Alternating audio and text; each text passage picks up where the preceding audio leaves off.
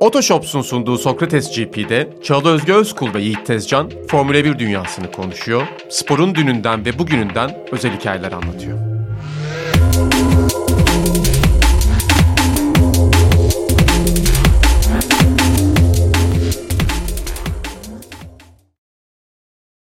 Sokrates GP'den yeniden merhaba. Yiğit Tezcan'la beraber sizinleyiz. Sencer de tabii ki yine bizimle.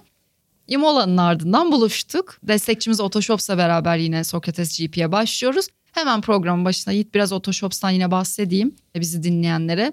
Şu sıralarda çünkü çok da yaygın ikinci el araç almak, satmak. Böyle bir ihtiyacınız varsa sizin de Autoshops'u ziyaret edebilirsiniz. İşlemlerinizi güvenle yapabileceğiniz bir yer Autoshops. Yepyeni bir ikinci el deneyimi sunacak aslında sizlere. Ve bahar aylarında da özel kampanyalar da oluyor Autoshops'ta. Bunlardan da faydalanmak için yapmanız gereken Autoshops'u ziyaret etmek. Yiğit, nasılsın? İyiyim, sen nasılsın? Ben de iyiyim. Aslında tabii ki nasıl olduğunu biliyorum. Sohbet ettik bir saattir ama yarış hafta sonundan sonra, İtalya'dan sonra nasıl hissediyorsun? Çok felsefeci bir başlangıç yaptım. Ben konuya girmeden önce bir şey aydınlatmamız gerektiğini düşünüyorum. Sencer kim? Bu soru çok gelmeye başladı. Evet. Sencer kendini bu arada çok üç kelimede anlatabilir misin Sencer? 38 yıl yaşadım. 3 kelimeye sığması mümkün değil. 38 yıl yaşadım. Yeter. Gün batarken sahilde yalnız yürüyüşler yapmaktan boşan nasıl bir insansın ya? İnsanlar İmola bekliyor. Boş ver abi beni. Peki. Sencer, bir de bana niye kendimi anlattırıyorsun? Şöyle ya. Yani Sencer'den hep bahsediyoruz programda, sanki böyle hani böyle kimliğini gizlediğimiz ama hani çok da gün yüzüne çıkmasını istediğimiz biriymiş gibi oluyor ama Sencer zaten bilinen biri. Biraz araştırırsa bizi dinleyenler Sencer'in kim olduğunu çok rahatlıkla bulabilir. Kaç tane Sencer Yücel var diye. Ben güzel bir şeyler alırım diyormuştum. Teşekkür ederim. Tamam, Black Sabbath seviyorsunuz ikiniz de. Ya. Ben Sencer'le ilgili bir bilgi program atayım. Program bitince kalbimi açacağım sana. Tamam. Nasıl geçti? Formula 1 Avrupa'ya döndü. Neler hissediyorsun yarışın ardından? Ben çok mutluyum. Bence çok güzel bir yarıştı. Ama insanların aynı keyfi almadığına kani oldum ben. Çünkü alıştığımız Netflix yarışı geçişleri çok fazla olmadı burada. Yani sezon öyle bir başladı ki yıl Formula 1 adına. Bir de öyle bir bitti ki geçen yıl. Evet. Yani. Bir de hep böyle zirveyi zorlayanlar arasında tatlı bir rekabet görüyorduk işte yarış esnasında da. Biraz o böyle orta sıralara indiğinde sanki insanlar o keyfi almıyormuş gibi hissediyoruz ama genel şöyle bir baktığımda da herkes de keyif almış gibiydi benim Twitter'da gördüğüm mesela. Ya güzel sonuçlar vardı çünkü. İlginç sonuçlar vardı. Bundan hoşlanan insanlar keyif almıştır. Sürpriz isimler, sürpriz sonuçlar aldılar. Genelde sevilen isimler aslında sürpriz sonuçlar aldılar. Yine sevilen bazı isimler çok kötü sonuçlar aldı gibi uçların olduğu bir hafta sonu oldu aslında. Hiç sorma. Evet. Üzgünüz, biraz konuşacağız bunları. Evet, ben burada sözü almak istiyorum. Çağıl, neden üzgünsün? Yani... Bir de ben şöyle bir pazar sabahı tweet attım, görmüşsündür muhtemelen. İşte ya bir süredir herhalde birkaç yıldır işte bu pazar sabahları yarış varsa gerçekten çok güzel hissediyorum. Arkadaşlarımla da eski arkadaşlarımla da paylaştım, bir pazar günü oluyordu. Yarışın böyle bir mutluluğu oluyor üstümde yani o güne dair harika bir plan çünkü. Arkadaşlarına yarış izleyecektin yani oğlum. Evet yani Hı-hı. öyle hissediyorum. Hep konuşuyoruz işte, mesajlaşıyoruz ya yan yana ya ayrı. Zamanında yan yana, şimdi ayrı, öyle serüvenler de var. Bana hep güzel hissettiriyor bu pazar yarış günleri. Çok mutluyum falan diye tweet attım. Sonra da biliyorsundur yani beni az çok biraz takip edenler de biliyordur. Özellikle Hamilton'ı, Sainz'ı ayrı seviyorum. Bilmez miyim? Ya böyle bir taraftarlık şeyinden bağımsız Hamilton'ı zaten çok seviyorum. Carlos Sainz'ı da bayağı seviyorum. Sencer, İkisi adına da o kadar kötü gittik ki yani. Çağıl'ın bana hayatına sorduğu 3. soru, neden Hamilton'ı sevmiyorsun? Halbuki ben Hamilton'ı seviyorum ama o çok sevdiği için, onun Hamilton sevgisine benim ulaşamadığım için, evet, sevmediğimi düşünüyor yani. 3. veya 4. sorusuydu yani. Evet. Hani yeni musun? Tanışmıştık. Seviyorum tabii ki, niye sevmeyeyim? Yiğit bütün pilotları seviyor aslında ya. Yarışan yani o gözle baktığında evet. Yarışan ve dövüşen herkese büyük saygım var. Hamilton'da 3 şey değiştirmek istesen neyi değiştirdin? Hamilton'da 3 şey değiştirmek istesem. Çok iyi soru bence. Hadi bakalım. Çok güzel soru. Bunu sonlarda yanıtlayabilir miyim? Konuya girelim çünkü sonlarda. Tamam, olur. Yani işte bu yüzden de Çağıl'ın morali bozuldu pazar günü biraz. Güzel keyif aldım ama hani beklemediğim gibi oldu. Geçmiş olsun, sana şunu soracağım. Carlos Sainz'ın ne diyeyim bunun üstüne? Carlos Sainz'ın Ferrari'deki geleceği. Sence şu anki durumdan birinci adamla geçebilir mi ve sence ne hissediyor? Çünkü benden daha yakın takip ediyorsun adamı ve daha iyi biliyorsundur. Evet. Yok ya, ne kadar yakına ulaşabiliriz ki yani aslında aynı şeyleri görüyoruz, bize sosyal medyadan falan ne sunarlarsa öyle o kadar tanıyoruz insanları. Ya birinci pilotla bilmiyorum, geçmesi zor bence. Leclerc için böyle kötü gideceğini düşünmüyorum. Yani bu hafta sonundan bağımsız olur öyle şeyler gibi bakıyorum. Carlos Sainz'ın geçmesi zor.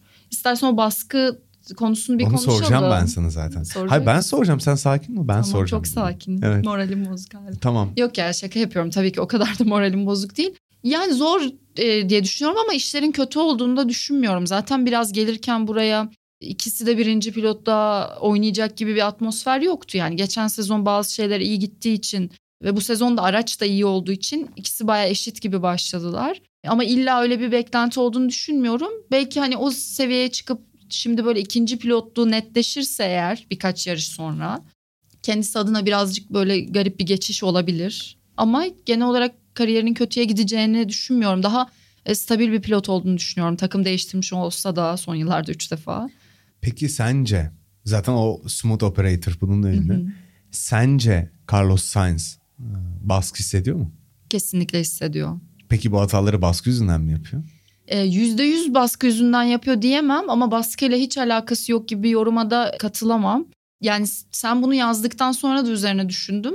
Yazmadan önce de bununla ilgili düşünüyordum. Bütün gün Sainz hakkında düşünüyorsun. Bundan çıkardığımız sonuç bu oldu. Ya öyle bir şey oldu ki kesin. Şimdi bana Carlos Sainz yağacak insanlardan. Ya şöyle biraz sporcu gözüyle bakmaya çalışıyorum. Her ne kadar hiçbir zaman böyle bir koltuğa oturmamış olsam da, hiç simülasyon deneyimim olmasa da öğreteceksin sözün var hala. Hı hı. Sporcu için şöyle gelişmez o hikaye. Aa benim üstümde şu an baskı var. İşte baskı olduğu için hata yapar mıyım? Kendimi kötü hissediyorum. Hiç de hazır değilim falan gibi olmaz o süreç. Doğru. Hemfikiriz. O baskı senin böyle iliklerine işler. Yavaş yavaş değil mi? Bütün evet, özgüveni damarlarında yavaş dolaşır ve sporculukta böyle dönemler olur. Bazen senden kaynaklı olur. Bazen çevresel faktörlerden olur. Yani senin yerine oynayan, senin mevkinde oynayan kişi o kadar iyi bir sezon geçiriyordur ki her şey bambaşka bir yöne evrilir. Ya da işte ben voleybol oynadığım için ya pasör onunla daha iyi anlaşıyordur falan, işler öyle gider. Antrenör değişir, senin için iyi gitmez. Yani çevresel faktörler de olabilir. Senin kendi kendine yarattığın bir atmosfer de olabilir. Ama sahaya adım attığın zaman ya da işte orada koltuğa oturduğun zaman, direksiyonu taktığın zaman eyvah şu an çok baskı altındayım. İtalya'ya döndük Ferrari ile beraber, ne olacak işte sezonda benim açımdan iyi gitmiyor, ikinci pilot mu olacağım falan. Bence o anda onlar aklından asla geçmiyordur. Çünkü çok profesyonel sporcular bunlar. Elit sporcuların o anda öyle şeyler düşünmekten kendilerini ayırabildiklerini tahmin ediyorum. Ama o baskı öyle bir işliyor ki işte. Ondan sonra belki yaptığınız bir şey çok böyle basit bir teknik bir hata gibi görünebilir.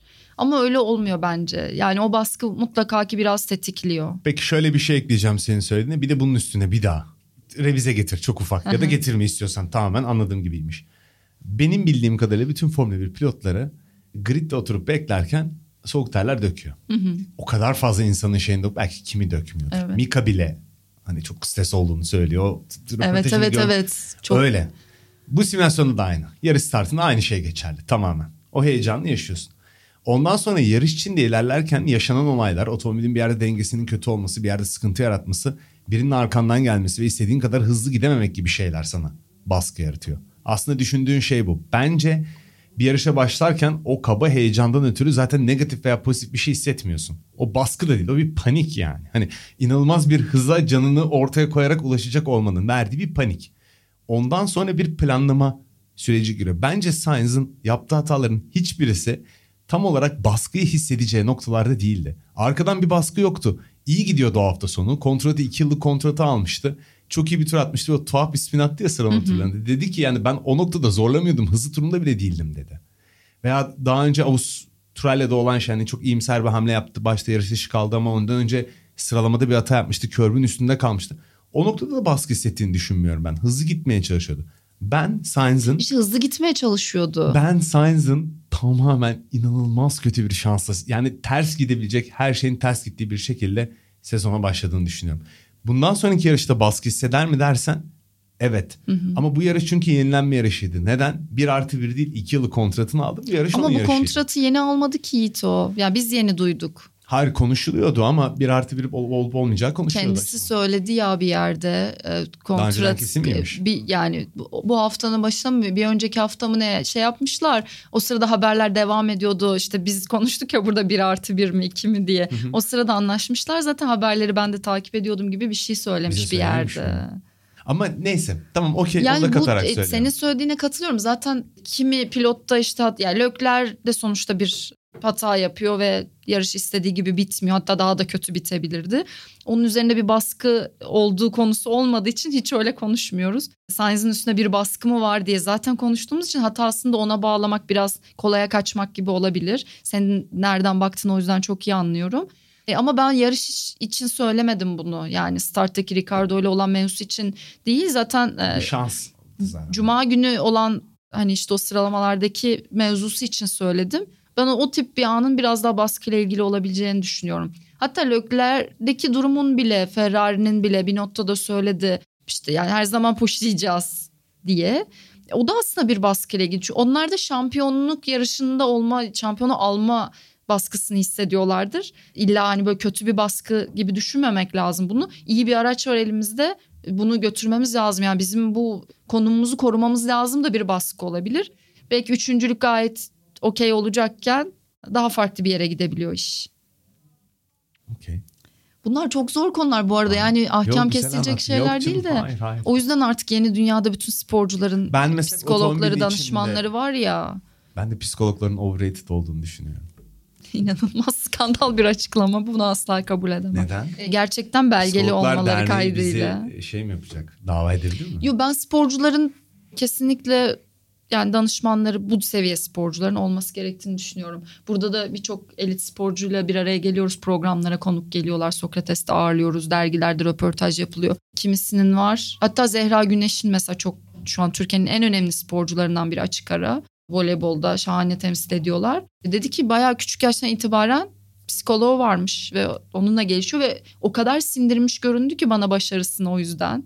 Yani içselleştirmiş, çok doğal akışında yaşıyor başarılı elit sporcu hayatını. Etkisi olduğunu düşünüyorum. Kendisi de öyle anlatmıştı Mehmet Demirkol'un programına geldiğinde. Çok dağıldık mı bilmiyorum. Evet, çok dağıldığımız için uzatmıyorum. Özür dileriz. İlgisini çekmeyen olduysa şu an dinlerken. Hayır canım, herkesin ilgisini çekmiş. Bence önemli bir konu. Evet, özellikle önemli. Böyle bir sporda. Çünkü çok bu fena. Baskı Formula 1'de çok anlamaya çalıştığımız bir şey. Ne oldu? Benim anladığım yarış şeyinde yarış başında bir panik oldu ve yarış içinde şartlara göre bağlı gelişen bir baskı oldu.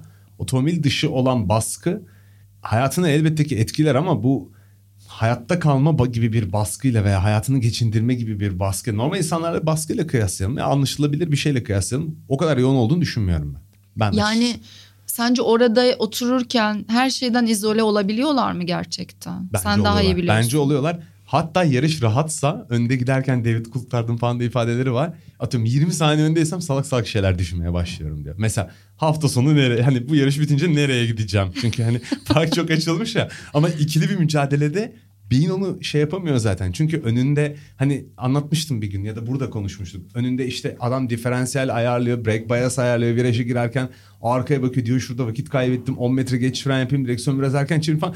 Öyle bir beyin yok dünyada. Ama boş kalırsan önde, ritmik bir şekilde gitmeye başlarsan, beyin biraz yavaş düşünmeye başlarsa şey başlıyor. Ben de gördüm. Dışarıda ilginç bir manzara gördük. Aynen, evet. Sevgili Murat Gül gözlüğümü oradan yürütmüş. Onu takmış. Onunla geziyor ofisin içinde. Metroseksüel bir görüntüsü var. O tabir hala var mı bu arada? Ofiste açık ara en sevdiğim insan kendisi bu arada. O kadar? Evet, Murat Gül. Neden? Çok kafamız uyuşuyor ya. Gerçekten. Şahsına münasır bir insan. Güzel insan. Tamam, devam edelim. 125 dakika Sainz konuştuktan sonra ki yani neden böyle oldu hiçbir fikrimiz yok. Sadece bir kısa istersen Sainz ve Ricardo'yu bir konuşalım. Neden böyle olduğu için fikrimiz yok. Çünkü özellikle ben seni tanıdığımdan beri sadece Sainz duyuyorum ve Hamilton daha saçmalama, çok sevdiğini iddia ediyor. Nasıl böyle bir şey oluyor? Vettel konuşuyoruz sürekli. Hayır. Toto Wolff konuşuyor. Şaka yapıyorum. Ya bir şey diyeceğim. Toto Wolff, Sainz, Hamilton tuttuğunu iddia ediyor ama 4. sırada falan ya. Yok Hamilton'ı seviyorum. Hadi devam. Sainz'dan bu kadar bahsetmişken istersen Sainz Ricardo olayını da şöyle bir teknik açıdan tekrar yorumla. Aslında yeterli alanı, yeri bıraktığını söyledi. Zaten Ricardo da biter bitmez üzüldü Ferrari ya, ifadesini anlaşılıyor. Ferrari motoromuna gitti özür dilemeye. O görüntüler de paylaşıldı. Sainz'e yeterince yer bıraktı dışarıda ama temas yaşandı. Normal soğuk lastikler, yağmur, o kadar kolay değil, ideal şartlar olmuyor. Çok kötü start aldı, bir de 4. viteste 5. viteste bir otomobili yalpalıyor Sainz'in. Otomobil sarıyor yani. Geçtiği noktadan asfaltla falan alakalı diye düşünüyorum ben. O da yan yana gelmelerine etkili oldu. Ama çok ultra şanssızlık adamınki şu ana kadar bence. Bence de. Sainz'den başlamış olduk. O yüzden bir de yani bir de bir starttan bahsettiğin için istersen çok kısa Leclerc startından da bahsedebiliriz. Onun da startı kötüydü. Şöyle bir haber gördüm. Bilmiyorum ne kadar doğru. Motorsport İtalya galiba paylaşmıştı. Twitter'da paylaşmış herkes. Bu kötü startın sebebi olarak Leclerc'in yarışa başladığı o kendi cebindeki yamalı asfaltın ıslak kalmış olması olduğu söyleniyormuş. Fotoğraflar da paylaşıldı. Asfaltın orasında bir yama var. Orası biraz ıslakmış, o yüzden start kötü olmuş deniyor. Bilmiyorum ne kadar doğru, olabilir mi? Olabilir. Yok, mümkün. Böyle bir şey gayet mümkün. Bir de sprintte Verstappen'in startı kötüydü. Bir gearsync probleminden bahsettiler. O da otomobilin beynine bağlı bir sistem ve sen bir tur attığında, sistem başladığında otomatik olarak şeyleri ayarlıyor. İdeal vites değiştirme noktalarını ayarlayıp minimal bir şekilde daha hızlı vites değiştiriyor otomobil. Verstappen sardırınca otomobili o sistem arıza veriyor. Çünkü Red Bull'da çok gördüğümüz bir sıkıntıydı diye burada da tekrar edeyim dedim. Evet. Aslında o yüzden iyi startlar gelmedi ama... Ferrari açısından. Ferrari açısından. Perez'in çok iyiydi. Tabii. Yok Norris'in yani Sainz üstü Leclerc konuştuğumuz için. Perez'in iyiydi, evet. Biraz o ilk turları konuşalım istersen. Yani... Bir kere Checo Verstappen'e çok daha yakın bu sene ve yarış temposu içinde yağmurda da Verstappen'in ben çok güçlü olduğunu düşünüyorum yağmurda. Yani Formula 1 seyreden bir süredir herkes katılır. Evet. Yağmurda iyi yani. Diğer İngilizlerle bir de Sencer de kafasını sallıyor. Perez'in çok iyi ayak uydurduğunu düşünüyorum ve çok iyi bir tampon olduğunu düşünüyorum. Zaten ikili mücadelelerde iyi. O Minister of Defense hikayesinden önce de iyiydi Checo. İstanbul'da birlikte izlemiştik. Dedim Checo geçilmez demiştim. Kolay kolay yerini vermez demiştim. Çünkü karakter olarak öyle bir pilot ve o şartlar altında yarışmayı seviyor Leclerc'e karşı. Leclerc Norris'in de arkasına düştü. Sonra Norris'i geçip tekrar geldi. DRS de uzun süre açılmadı. Bir de onun da etkisi var, evet, doğal olarak. 34'e kadar açılmadı. En sonunda artık herkes isyan ederken buna Ferrari'den, telsizden Leclerc'e dediler ki ikinci virajda hala ıslaklık olduğu için açılmıyormuş dediler. 34. turda açıldı. Şimdi çok ıslak havalarda geçiş yapmak biraz daha kolay çünkü geçiş yaptırabilecek kadar büyük faktör yaratacak bir farkı yapmanız daha kolay. 0-2-0-3'lük bir arkadan kayarsın, çıkışta otomobili tutamazsın, biraz ağır kalırsın, bir şey olur, geçiş yapılır. Kuruduktan sonra ama güvenlik nedeniyle bu açılmadı, bunu soruyor insanlar. Bir iki tane biz geçiş gördük. Variante Alta'da Şikan'da kim geçiş yaptı ya? Şu an beynim gitti, bir geçiş yapıldı ama tamamen ıslak yerde fren yaptı yani. Aslında o da tehlikeli. Oradan DRS açmış bir otomobil atıyorum. O tarafta DRS yok pistte ama düzlükte DRS açmış bir otomobil tehlikeli olabilir. Sonuç olarak yere basma kuvveti azalmış bir otomobil, evet, demek. O yüzden açmadılar. Yani bilinçli verilen kararlar olduğu için hiç yani üzerine değil mi? Ya ben hiç şaşırmadım açılmamasına. Evet. Pist ıslaktı çünkü. Yani kuru bir yarış çizgisi vardı ama kalanı ıslaktı. Öyle bir durumda yani yarış çizgisi dışından geçiş yapmaya teşvik edecek bir de otomobilin yere basma kuvvetini azaltacak bir şey kaldırmazlar ya. Bu yarış güvenlik mantığına aykırı bir şey. Evet. Sonra Leclerc'in podyumuna mal olan anı da konuşalım istersen bir. Neler oldu sence? Çok fazla kervaldı. Zaten ben anında onu dedim. Norris de. O da aynısı. Too much curb dedi. Verstappen'le falan da konuşuyorlardı. Perez şaşırmadılar. Yani çünkü otomobilin altını vurdu artık. O sohbet çok güzel değil miydi? Podyuma çıkan 3 kişinin yarışta yaşananlara bakıp üzerine sohbet etmeleri anı. Evet. Zaten yarışmakla ilgili enteresan şey, adamlar yarışmış, otomobille inmiş. Hala replay bir görüntü üzerine hayret içinde ve bir ilgiyle konuşabiliyorlar. Kaçıncı bitirdi falan diye soruyor. Evet, çok çok merak ediyorlar çünkü. Çok güzel. Her hata motorsporlarında, her kare aslında bir analiz fırsatı sana yapılan hata. Hani Norris'in oradaki tepkisi vesaire, ne olduğunu onlar da anlayabiliyorlar. Leclerc de zaten o Apex'i direksiyon kırıp körbe vurduğu anda bunu fark ediyor bu arada. Diyor ki o belki körbe yaklaşırken diyor. Eyvah diyor yani. O şekilde yaklaşmak istemiyordu muhtemelen. Ama işte minimal direksiyon açılarıyla otomobili burnunu çevirip soktuğun için içeri. Yani yarışa veda da edebilirdi aslında. Yine iyi tabii. Döndüler. Ön kanadı değişti galiba. Ön kanadı değişti aynen. Yarışa veda edebilirdi Ferrari. Şanslılar. Evet. Yine ama bu hata yapılabilecek bir hata yani. Tabii. Oradaki kerp çok yüksek oluyor. Ben de tabii diyorum, çok iyi bilirim. Çünkü biliyorsun yapılabilecek hataları pistte. Ama öyle yani Formula 1'i seyrediyoruz. Herkes hata yapıyor. Yani Verstappen hayatının turunu atarken geçen yıl Suudi Arabistan'da duvara çarptı yani. Evet, hani evet. Kızmadı kimse. Hani çok iyi tur atıyor diye. Leclerc de olabilir. Normal. O zaman Verstappen'e dönelim. Hazır bir kaza falan da demişken. Enteresan yani bu sezon bitirebildiği yarışları kazanıyor. Bunu gördük. Evet. Bu sezon birinci ve üçüncü yarışını tamamlayamamıştı. İkinci yarışı zaten kazanmıştı. Burada da kazandı. Şimdi sana birazcık böyle bu yaptıkları, bu hafta sonu neler ortaya çıkardı ondan bahsetmek istiyorum. Yani Leclerc ve Ferrari ile aradaki fark ne kadar kapatılabilecekse neredeyse o kadar kapattı Red Bull. 71-25 olarak haftaya başlamışlardı. 86-59 olarak çıktılar. 19 puan fark kapatmayı başardı. Toplamda da 34 puan kendisi kazandı. Red Bull'da alınabilecek 59 puanın 58'ini aldı. İki günde ilk 3 yarış toplamından daha fazla puan almayı başardılar. Seren Acar da yarış biter bitmez bunu hemen söylemişti. Şöyle bir şey düşündürdü bu bana. Yani sprint hafta sonunda iyiyseniz eğer, orası sizin için daha iyi bir yerse çok daha avantajlı oluyorsunuz. Çünkü artık sprintteki puanlar çok değerli. 8'den başlıyor. 8. 1'e 1 puan alıyor. Oraya düşe düşe gidiyor. O yüzden... Büyük bir de otomobil ayarlamak için ve yarışa hazırlanmak için olan süren çok az. İşte sprint ayarları, sonra bir free practice, 3 otomobil park formaya giriyor falan filan derken hazırlığın da çok daha az. Hemen bir yarışa çıkıyorsun. Hemen sıralama tur atıp. Bir de yağmur olunca hani kuru havadaki yarışa hiçbir hazırlık yapamıyorsun. Teorik bir hazırlık yapabiliyorsun. Ancak otomobili test edemiyorsun istediğin gibi. Evet, o yüzden gerçekten pistte avantajlı olanlar için çok büyük şans sprint yarışları. Ama sprint yarışları zaten baştan Formula 1'in mantığına aykırıydı. Ben zevksiz bulmuyorum ama Vettel'in bir lafıydı galiba. İşte bir Formula 1 yarışı pazar günleri öğlen 3'te başlar. Hani Avrupa modeli konuşuyor. Bilmem kaç yüz kilometre sürer ve bilmem ne kadar saat sürerdi. Ben de onun taraftarıyım. Grand Prix olmasının bir amacı var. Sprint hikayesi Junior serilerde görülen işte reverse grid'di, şuydu buydu gibi suni heyecanlar yaratan bir şey. Hı hı. Ama ben sprint yarışlarında şu ana kadar keyif aldım. Mesela sen keyif alıyor musun sprint yarışlarında? Ben alıyorum. Yarış heyecanı veriyor mu, startı bana veriyor? Bana veriyor ya, bence izleyici açısından... Ben bir şey yanlış mı anlıyorum diye kendimi sorguluyorum çünkü. Ya Formula 1'de var olanların içeride, yani piste çıkanlar, mekanikerler falan, yani onların sızlanması istememesini çok iyi anlayabilirim de izleyiciler açısından bence gayet güzel. Geçen sene de hem Britanya'da, Sao Paulo'da işte Hamilton orada değil mi? Brezilya'da tırmanmıştı sonunculuktan. Süper bir yarış vardı, evet. Yani bir yarış kadar heyecanlıydı mesela o. Bir de Monza'da vardı. Şimdi de Avusturya ve Brezilya'da yine olacak. 3 tane sprint hafta sonu izleyeceğiz. Valla şu an pistlerin kime yarayacağını tahmin edemedim, düşünemedim ama ya evet, içimdeki saf Formula 1 seven insan istemiyor bu yarışları ama ben bir sprint yarışı başlarken yarış başlarmış gibi hissediyorum ve bonus benim için, yani cumartesi de yarış var, pazar da var, aslında heyecanlı bir şey yani. Ben dışarıdaydım, işten çıkmıştım cumartesi günü mesela, kulaklıkları takıp telefonla yani böyle masaya koyup falan izledim, normal yarış gibi, çok da heyecanlıydı. Biraz Verstappen övelim. Sen övsene Verstappen. Ben çok konuştum ama ben bugün Verstappen'ciye çıktım. Hayır canım, ben de çok konuştum. Biraz Verstappen över misin? Bana şöyle hissettirdi. Yani yarışı tamamlayabildiğinde, araçtaki o sorunları giderdikleri için de söylüyorum. Çok net bir mesaj, yani ben buradayım. Çok daha tecrübeliyim buralarda. Takımda daha tecrübeli. Biz işte pit stratejilerini de çok iyi ayarlayacağız. Ya ben son şampiyon olarak geliyorum. Mesajını bence çok net verdi. Benim gözüm korktu. Sence griddeki en komple pilot Verstappen mi en azından? Sanki biraz sadece pilot olarak mı? Gençliğinin de avant pilot olarak.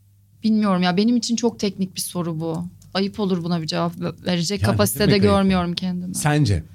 Ya his, çünkü aslında bizim elimizde telemetri verileri olmadığı zaman çoğu zaman bu yabancıların gut feeling dediği içgüdüsel bir şekilde biz pilotları analiz ediyoruz. Dünyanın en metodik ve en mühendislik yani pilotluk sporunda başarısıyla winner'lığı soruyorsun o zaman sadece. Herkeste aynı araç var mesela. Evet. Hamilton dersin hala. Hı hı. Ama Russell daha hızlı sanki Hamilton'dan. Bence her şey, ama bak sen bana bütün şartları eşit verdin. Herkes aynı mental seviyede, aynı şekilde bir sezona başladı, araçlar da aynı. Ben o şekilde bu yorum yapıyorum. Hamilton mı derdim? Hı. Ben Verstappen derdim mesela. Hani dürüstçe söyleyeyim, bunun artık insanları tutmakla alakası olduğunu düşünüyorum. Hayır, yani ben en azından olduğunu düşünüyorum. Leclerc çok uzak değil. Hamilton zaten çok iyi. Onu artık tartışmaya bile katmıyorum. Evet. 7 yıl, 8 yıl. Birazdan konuşuruz. Aynen, birazdan konuşacağız onu zaten ayrıca. Verstappen'den rol çalmayalım. Cidden çok kusursuz bir hafta sonu geçirdi. Yağmurda çok iyi, hiçbir hata yapmadı ve artık Grand Slam, Quadruple Slam, Süper Grand Slam. Yıldızlı gibi, pek iyi Grand Slam verdim ben adını. Öyle bir şey yaptı yani. Müthiş bir yarış çıkardı. Çok iyi. O bir tane ben Instagram'dan paylaşıp duruyorum. Ayda bir canım istiyor videoyu paylaşıyorum. Çok güzel bir klip yapmışlar.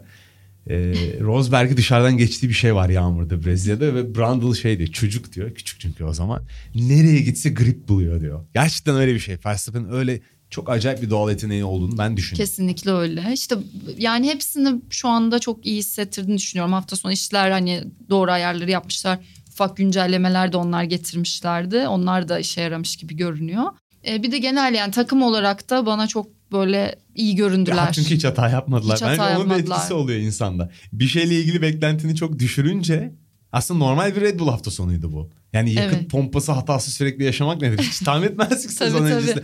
Yani hiçbir Formula 1 eksperi de bunu tahmin etmez. Bu kadar DNF'le bitirdikleri. Evet, böyle bir şey yok. Geride yani kalan bu, çok saçmaydı. Aslında çok normal bir yarıştı Red Bull açısından. Evet. Şunu söyleyeceğim, benim bir tane tespitim vardı, burada yenileyim. Buradaki en büyük değişiklik Red Bull'un bir yeni paketi var, update paketi var ve bence bütün bu oyunu çözecek olan tabandaki değişiklikler, taban ve kenar eteklerdeki değişiklikler hep oralarda olacakmış gibi görünüyor. Yani zeminindeki otomobil ama dışa taşan da zemin, onu unutmasınlar. Hani taban dediğimiz zaman bütün oyun orada dönüyor. Toto Wolff de sorunu orada diyor. Bütün oyun orada dönüyor. Dedik yani hani süspansiyon falan dediler ama geçmiş yıldan bu yılın otomobiline tabii ki taşınan şeyler var. Süspansiyon değişiklikleri falan filan var ama temel bazı şeyler var.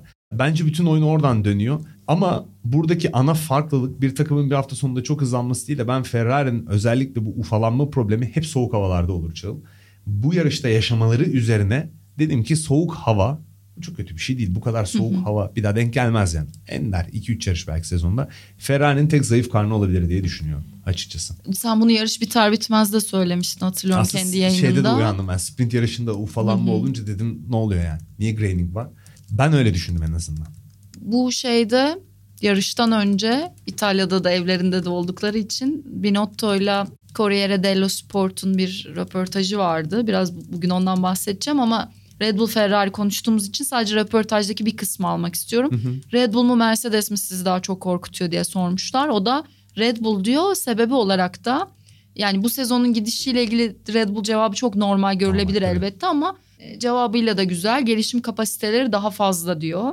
Ki bence onu gösterdiler hemen. Yani problemleri çözdüler. Daha da gelişecek gibi de görünüyor sezonun, yılın akışında. Mercedes daha problemi çözemediği için gelişemiyor. Evet. Henüz... O yüzden o biraz dışarıda kalmış gibi gerçekten şu an. Ben hala büyük sıçrama yapabileceklerini düşünüyorum ama şampiyon olamazlar. Yok evet, yani olamazlar ama sezon sonunda bir anda böyle önlere gelebilirler. Zaten gelmezlerse kural değişikliği de olmayacak. Ufak tefek muhakkak olacak yine. Bir yönetmelik çıkacak gelecek yılın otomobilleriyle ilgili ama vay hallerine diyebiliriz yani. Evet. Bu Red Bull Ferrari karşılaştırmasında pit performansı da çok iyiydi yine Red Bull'un. McLaren'ler geçen sene de öyleydi. Çok bunu avantaja dönüştürüyorlar. Yani zaten büyük bir avantaj da yine sezon öyle başlar. McLaren'ler de pit hızında çok iyiler. Evet.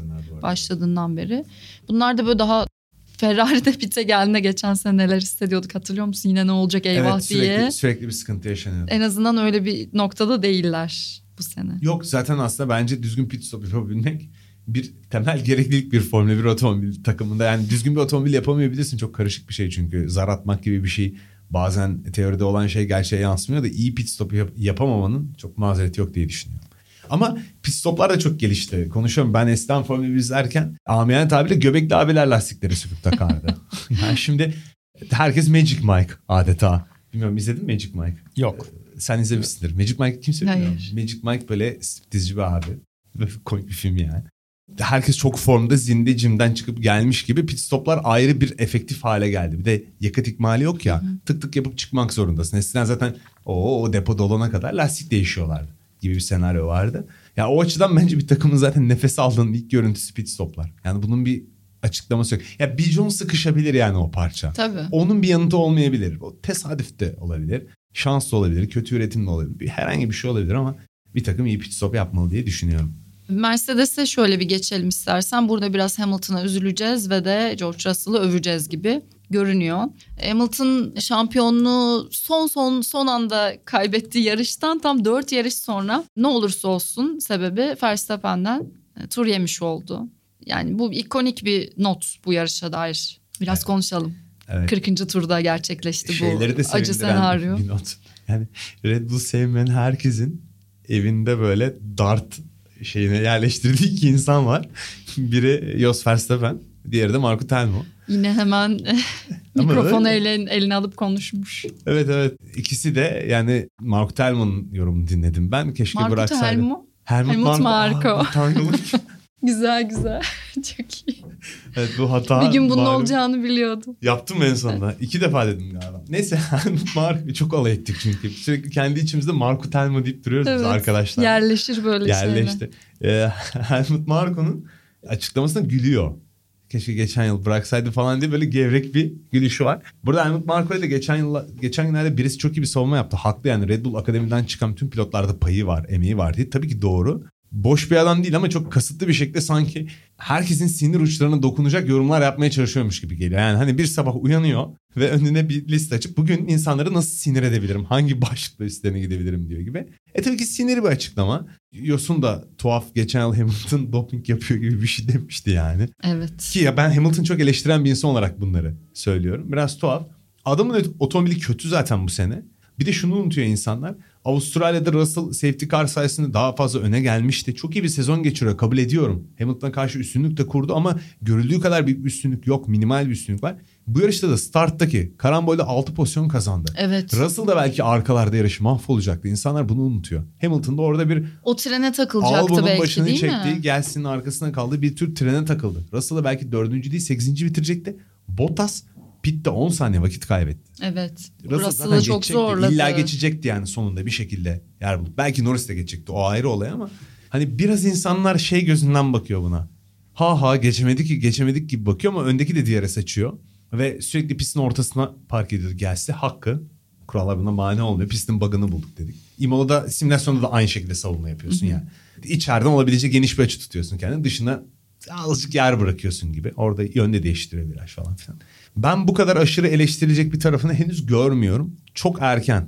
Çok eleştirenler üzülebilirler, pişman olabilirler, tahminleri yanlış çıkabilir yani. Yani bir de bence şartlar böyleyken kendi işte mental sorunlarıyla beraber biraz kötü performans veriyorsa eğer, o da olabilir. Yani o da anormal değil. Geçen sezon yaşananların üstüne bu seneki aracın durumu vesaire, bu senin bireysel performansın daha iyi olmasının da önüne bir set çekiyor olabilir yani. Bunlar böyle çok komplike. Programın psikoloğu gibi oldum ama sana şunu da sormak istiyorum. Mental olarak. Hayır, psikoloğu ben gibi oldum çünkü sen bana soruyorsun sürekli. Hayır, mental tarafları sana soruyorum işte.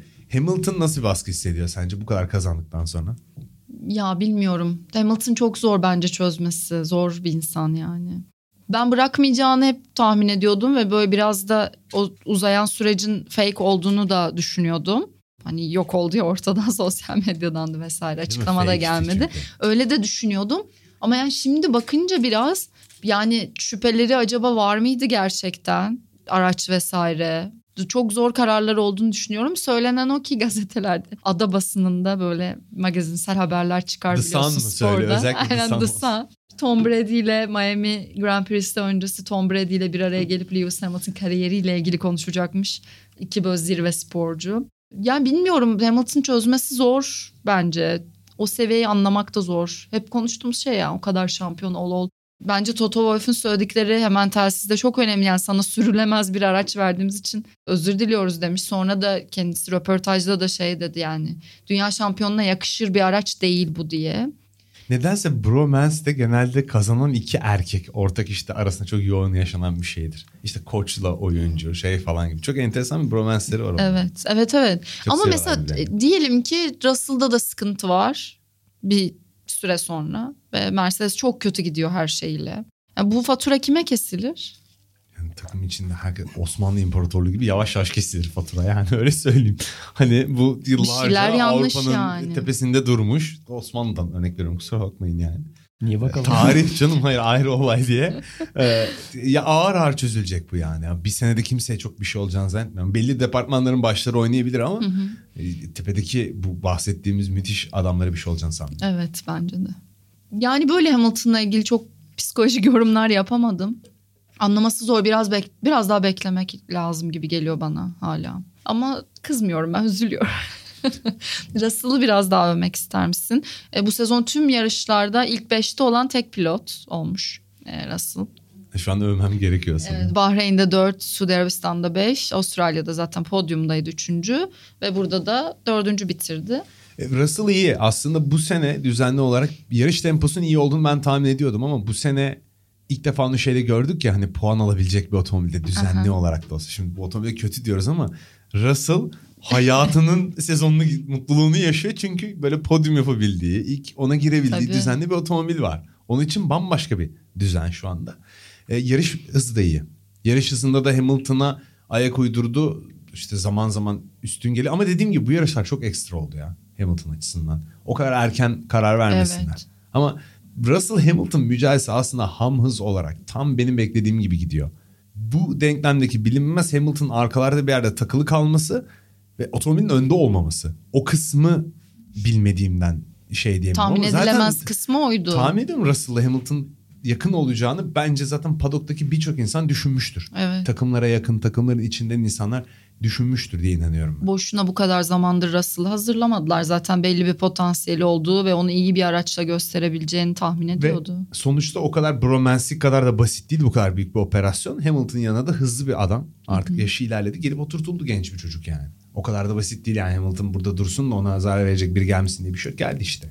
Biraz daha öveceğimiz isimler var. Yani işte Russell kesinlikle yarışın iyilerindendi. Hemen devamında podyumdan dolayı bir Norris'i konuşalım istersen. Onun performansı nasıldı? Yani İtalya'da işler onun için iyi gidiyor. İtalya'daki son 3 yarışta da podyum gördü. Monza'da da 2. olmuştu, burada 3.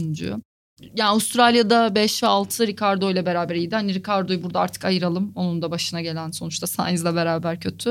Ama burası Norris için de iyi gitti. Demiş ki araç iyi hissettiriyor. Dengesi de iyi. Ama her tür virajda yavaşız. Red Bull ve Ferrari'ye kıyasla tur başına bir saniye daha yavaşız gibi bir açıklaması olmuş. Ne düşünüyorsun Norris'le yani ilgili? Zaten boş bir açıklama yapmış. Bir saniye yavaş olduklarını zaten biliyoruz. Cidden boş bir açıklama değil mi? Doğru ben. Yani, ben söylediğim için özür dilerim. O kadar görecek ki Formula 1. Yok canım, mesafeden. Formula 1 otomobil dediğimiz şey o kadar görece bir şey ki. Yani neye göre, kime göre? Şu anda bu otomobil ama sene başındaki halinden çok daha iyi görünüyor. O ilk testlerdeki dayanıklılık sorunlarıyla tam istediklerini alamamışlar otomobilden. Aslında sezon herhalde en hızlı ilerleyen takım McLaren oldu şu ana kadar. Tabii ki McLaren oldu. Çok karanlık bir senaryo öyle başlatmışlardı. Çok kötü, en kötü takımlardan biri gibi. Williams'ın yanında gibi duruyorlar. Ama sonra yine geride kalanların en iyisi olmaları yeterli zaten şu anki konjonktürde. Evet ama bence Mercedes sezon sonuna bilmem geçen yılda geliştirmede zayıf kalmış. Onu bilmem, onu konuşmak için erken ama Norris geçen senenin sonundaki benzer çizgi gidiyor burada Norris ile Ricciardo arasındaki fark. Ricciardo o yarış başında yarış dışı kalmasa o da bence iyi bir yarış çıkaracaktı. İlk 6'da ilk 5'te bitirebilirdi diye düşünüyorum. Yani Norris'in bu performanslarına alıştık. Zaten büyük dörtlüğe aldık onu artık. Sprint'te de Norris Ricciardo arka arkayaydı aslında. Hani Ricciardo'da bunlar olmasaydı. Çok büyük yok. Deyince. O geçen senenin başındaki kadar kötü değil Ricciardo. Birazcık daha iyi. Geçen senenin sonunda kapamıştı ama o fark. Bu yılın otomobilinde böyle büyük bir sıçrama olmadı ama. Hani acaba bu stiline daha çok uyar mı falan filan gibi bir değişiklik olmadı yani. Aynı kaldı araları. Ve Yiğit Tezcan'ın 2022 başlarkenki favori pilotu, sırada Valtteri Bottas var. Yani Bottas bir kere Fin. Yani Fin'i sevmemek için gerçekten hayatı sevmemeniz falan lazım. Zevk almamanız lazım. Çünkü rahat, nazik ve kibar insanlar. İnsanlar şey diyor, hani Hamilton gitti üstünden baskı kalktı gibi ekstra performans verdi diye düşünüyorlar ama bence kendi performanslarını veriyor. Sadece Hamilton çok elit, hızlı bir pilot. İşte Russell'ın da çok elit olduğunu varsayıyoruz ya biz. O sayede çok iyi performanslar veriyor. Ben yıllar önce Alfa'yı zaten andım. Anmışım yani bir tane videoda. Buldular sonra bana onu. 2018'de mi ilk videoları yaparken mesela Alfa gibi bir takıma gitse çok başarılı. Nereden geldiyse içim bayı gibi gelmiş. Takımını buldu. Çok iyi yarışlar çıkarıyor. Otomobil de geçiyor. Geçemez şeklinde bir rivayet de vardı. Otomobil geçmesi onun hala en iyi özelliği değil. Onu söyleyeyim. Değil yani. Bottas'ın en güçlü yönü o değil. Ne ama en güçlü yönü Bottas'ın? Bottas'ın tek tur. Fin olmaz. Tek tabii ki finish power. 2 şişe vodka içip sabahına kalkıp yarışa çıkabilmesi olduğuna eminim ben. İçiyor mu o kadar? Bütün Finler'de var böyle özellik. Yapıyor mu ya? Özellik. Bottas yapmıyor. Bence de yapmıyor. Hiç ama duymadım öyle bir şey. Ama benim simülasyondaki takım arkadaşım yapıyordu. O daha terbiyesiz şeyler de yapıyordu. Onları buradan... Bu geçen yayında da bahsetmiştin. Evet, bir sonrakine buraya konuk alalım istiyorum. Yone'nin oğlu vardı. Böyle tanıştığımız 23 yaşında falan böyle 3 yaşında oğlu vardı. Onlar biraz da erken yaşta falan filan çocuk yapıyor. Evli değildi ama. Darısı başına. Ama çocuğun... Benim mi? Ya neyse, çocuğun annesiyle aynı evde yaşıyorlardı. Ama birlikte değillerdi. Evli de değillerdi, çift de değillerdi. Yani bir tür Fin sosyolojik şey, toplum tahlili gibi bir şey yani. Dizisi yapılmıştı bunu Türkiye'de. Yapılmış mıydı? Ayrılsak da beraberiz. Öyle mi? Bilmiyorum. Ben izlemiyorum. Ayrılsak da beraberiz. Janset vardı. Evet. Çok güzel. Ben geride kaldım. Küçüktüm bayağı. Yani, eski ama ya. Böyle bir dizim vardı. Evet abi. Evet. TRT'deydi hatta ya. Sanki doğru mu hatırlıyorum? Benim yaşım yetmedi ya. Yani 2000'lerin başında falan. Janset'i bilmez misin ya? Komik, eğlenceli bir diziydi. Evet, hatırlıyorum. Kısa saçlıydı galiba. Bunun dizisi vardı, evet. Neyse, Finlerin böyle şeyleri var. Bir exchange öğrencilerle tanıştım benim üniversitede olduğum dönemde, böylelerdi. Biraz aslında çekingenlerdir. İlk başta çok konuşmayı sevmemelerinin sebebi olur. Aslında çok konuşurlar. Ama bir güven duymaları falan filan lazım sana. Kibardırlar. Mesela bizim Türklerde bir insana bir şey kabul ettirme ısrarı ve biraz agresiflik vardır ya. Adamlara çok tuhaf geliyor bence. Kabul ediyorlar. Bir de kıramazlar mesela kolay kolay. Böyle tatlı insanlardır yani. Bottas da rahat bir takımda. Takım arkadaşından çok fazla bir tehdit yok. Ve liderlik ediyor takım. Otomobil de hızlı. Hani yarış yani 12 puanla ayrıldılar yarış hafta sonunda. Yarış temposu Hamilton'ın çok iyiydi. Bottas ve Hamilton arasındaki en büyük fark, geçen yılı geçiyorum. Geçen yıl tam bir şampiyonluk yarışı olduğu için bence takım bütün emeğini Hamilton otomobillerini yarışı hazırlamaya yönlendirdi. Ancak ondan önce en büyük fark, her yarış kafa kafayalar, yakınlar ve bir şekilde Hamilton Bottas'la pit çıkışı ve pit girişinde mesela 6 saniye 8 saniye koparıyor turlar. 2 pit yapıyorsun, bir anda 20 saniyeyle bitiyor yarış. O küçük küçük nüanslar da ondan çok iyiydi ve Hamilton'ın en iyi yapan şey de belki oydu zaten. Yoksa Bottas'ın yarış hızı da çok kötü değil. Ama en iyi özelliği tek tur. En zayıf özelliği de evet otomobili geçmek ama yani otomobil geçemiyor diye bir şey yok diye düşünüyorum. Ne çok konuştum. Yo, gayet güzeldi. Şeylere bakıyorum atlamak istemediğim. Vettel.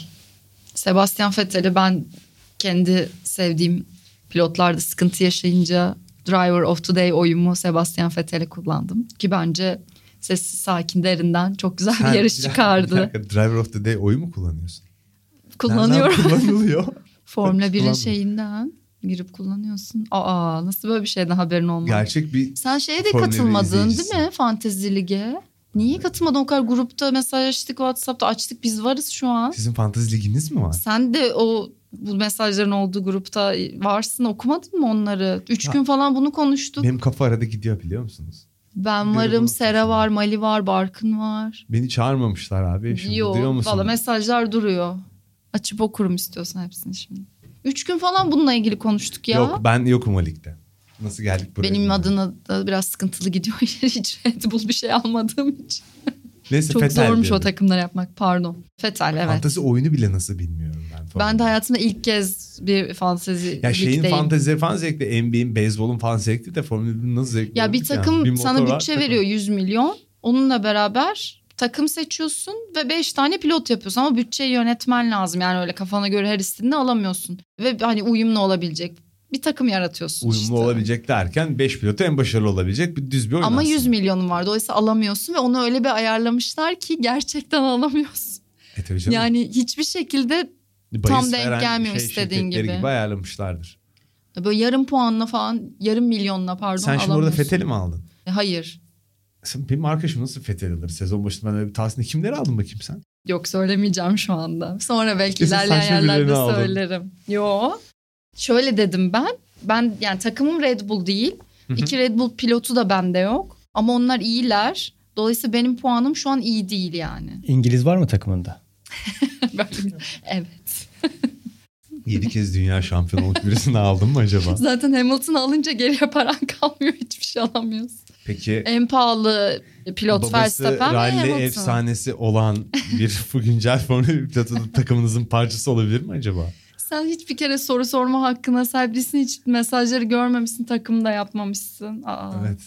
Oluyor öyle. Benim kafa arada neyse gidiyor. Bizi dinleyen bir sürü kişinin bence vardır. Burada ben bir herkese bol şans diyorum. Töhmet altına gittim. Neyse. Vettel. Şimdi sana şöyle bir şey soracağım. Sence Lance Stroll'un 10 saniye önünde yarış bitirmek olağanüstü performans mı? İyi bir performans mı? İyi bir performans. Evet, ben de aynısını düşünüyorum. Vettel'i yarışın adamı seçtiler. Bence iyi bir hafta sonu geçirdi ve adam gerçekten maksimum aldı. Çok kötü karakterde bir otomobili var ama Stroll de puan aldı bu otomobille. Hı hı. Bir şekilde bence bu olağanüstü şartlar, takımların yağmur olduğu zaman, bir de bunda biz Tanyola yayında konuşmuştuk. Setup yaparken belki daha fazla downforce'a uygun bir yere basma yönetebilecek bir setup yapmanın, hava kuruyunca sana negatif etkisi oluyor, düzlüklerde yavaş kalıyorsun. Bir sürü değişken var.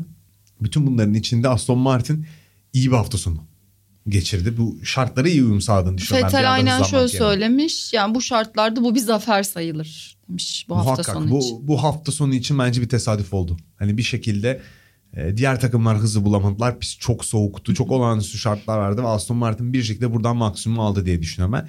Vettel iyi bir yarış yaptığını düşünüyorum ben. Çok çok iyi bir yarış da denebilir ama böyle olağanüstü bir yarış yapmadığını düşünüyorum. Lance Stroll'ün de performansı iyi. Çünkü hani belki Lance Stroll de çok iyi bir yarış yaptı bu arada. O da ayrı bir şey. Hani insanlar hep şey diyor. En kötü otomobille 8. oldu. Takım arkadaşının 10. oldu gibi bir argümanla geliyorum. Ben bir de takım arkadaşını ben çok beğenmiyorum ya. Yani zannetmiyorum ki Formula 1 ile... Sen beğeniyor musun Lance Stroll'ü? Hızlı mı sence mesela? Yani beğendiğim pilotlar arasında değil kesinlikle. İkinci onlu da yer alır. Zaten Lance Stroll beğendiğim pilotlar arasında deseydim ben kalkıp gidiyordum. Öyle mi? Kimse yani farklı yok. Görüşlere açık olmalısın. Lance Stroll konusunda açık değilim. O benim kırmızı çizgim yani. Hızlı bir pilot değil. Öyle. İyi bir hafta sonuydu aslında açısından. Ama Vettel'i mutlu görmek bence güzeldi. Mickey sorması çok hoştu. Bir de öyle bir detay var. İzledim onu bilmiyorum. Mickey soruyor. Mickey kaçıncı bitirdi diyor. Çünkü sprint yarışında bir mücadeleleri oluyor. Çok tatlılar. Geçiyor. Evet. Mickey de üzücü bu arada. Vettel kaza yaptığı zaman da Mick Schumacher geçerken yanında bakmıştı ya. El işareti yapmıştı iyi misin diye. Vettel ona bakmıştı. Mick kaza yapmıştı. Tabii Suudi Arabistan'da galiba. Tamam. Ben ters mi söyledim? Başına bir şeyler gelen hep Mick. Evet doğru. İyi gitmiyor onun adına da kesinlikle. Çok kötü gidiyor. Sene. Çok kötü gidiyor yani. Magnum sen kötü bir takım arkadaşı değil ama geleceğin dünya şampiyonuysa bir senede geçirmiş Formula 1'de daha iyi sonuç almış. Kaç yaşında Schumacher? Mick Schumacher. Bilmem. Yani geleceğin şampiyonuysa dediğin için aklıma geldi. Şeyi atlamayalım. Ben artık yaşla değil Formula 1'deki deneyimleriyle ölçmeye başladım. Bir de evet. Junior formülalarda da çiftler geldi. F3'te 2 sene, F2'de 2 sene hep ikinci senelerde başarılı oldu.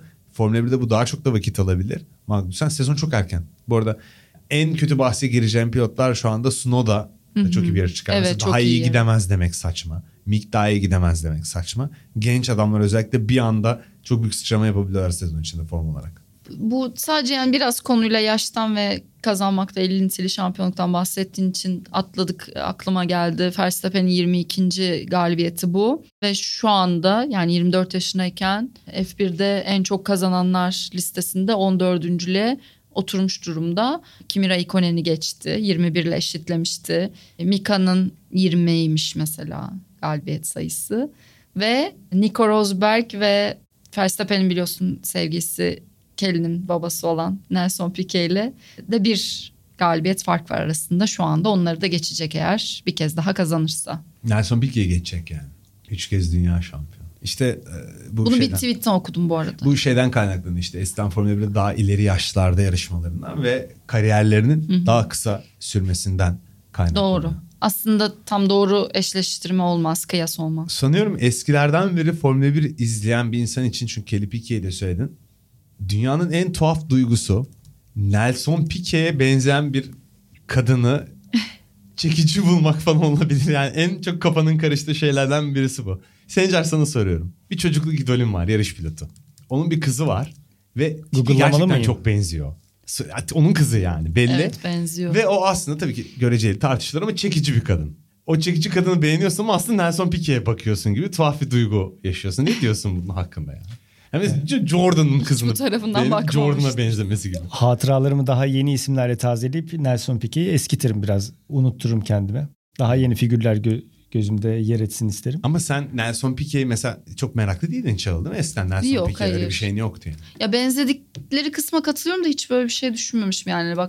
Baktığında onu görmek ya ben falan. Ben o kadını gördüm ve bu Nelson Piquet dedim. Yani evet. Tuhaf bir duyguydu gerçekten. Ben şimdi ikisini de gördüm. Önce Nelson Piquet'e baktım. Sonra Kelly Piquet ve Julia Piquet, ikisi kızları galiba. Kelly Piquet'e baktım. Nelson Piquet'i unuttum hemen. Onun için, yani benziyorlar ama... Ama sen çok çabuk sattın davayı. Ben yapmadım. Ama Nelson Piquet senin çocukluk kahramanı değil. Benim kafama kazınmış adamın sorusu. Hemen etkilendim az önce bakınca. Ama...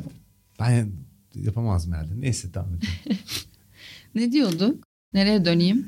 Yani yeni nesil böyle bütün rekorlar alt üst olacak artık. Çok erken geliyorlar Formula 1'e. Çok uzun süre yarışabiliyorlar. 40'ları geçiyorlar.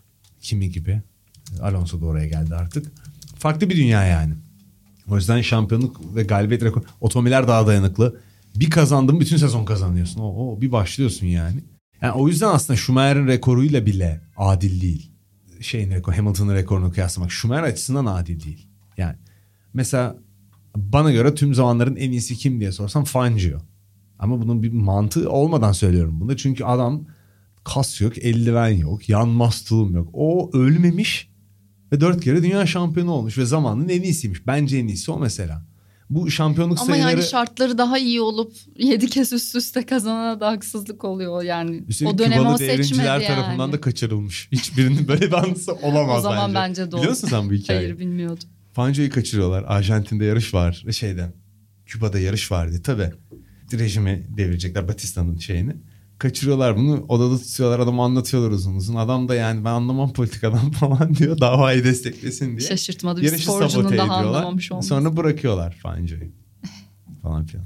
Öyle güzelmiş. Enteresanmış. Yaşlardan, şampiyonluklardan bahsedince bir ufak Alonso'nun bahtsızlığından da istersen ufak bir söz edebiliriz. O da çok şanslı Schumacher'le temas geçiriyor. Ettiler.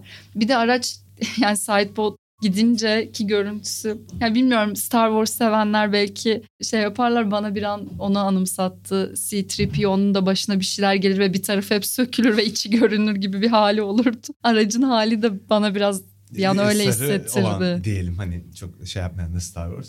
Star Wars'u çok yapmayan da biraz çok yapsın lütfen. Bu da buradan bir mesajımız. Çalın içinden de büyük bir nerd çıktı C-3PO'yla. Star Wars'u çok seviyor. Evet, o organları akıyordu.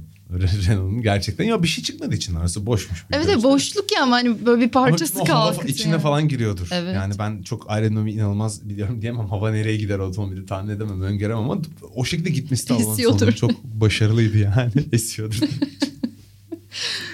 O şekilde Alonso'nun yarışı bir süre, bir tur kadar piti çağrılmadan götürmesi de bence süper, İşte tam o yüzden benzettim yani. Bu arada. Evet. Yani C-3PO'da devam eder ama bir tarafı yoktur ya. Şanssız ama Ocon buna yayında da kızdılar. Çok uzak olduklarını düşünmüyorum ben. Alonso'nun artık bu noktadan sonra, ama normal yani, adam kaç yıl ara verip yeni Formula 1'e adapte oluyor vesaire.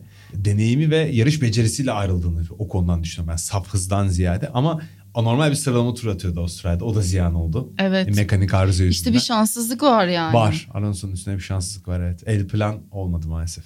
Peki yarışla ilgili sohbeti noktalayacağım. Var mı böyle şunu söylemedim ben, söylemek istiyorum dediğim şey? Başka bir şey soracağım ona göre.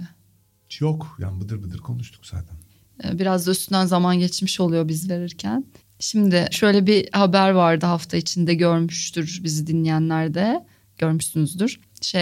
Chelsea'yi alabileceği konsorsiyumlardan birine Lewis Hamilton ve Serena Williams'ın beraber dahil olacakları haberi. Hamilton da bununla ilgili konuştu ve çok da bir taraftan eleştirildi. Çünkü Arsenal taraftarı olduğu biliniyordu. Lewis Hamilton'ın böyle formalı falan fotoğrafları, işte sohbetleri, röportajları var.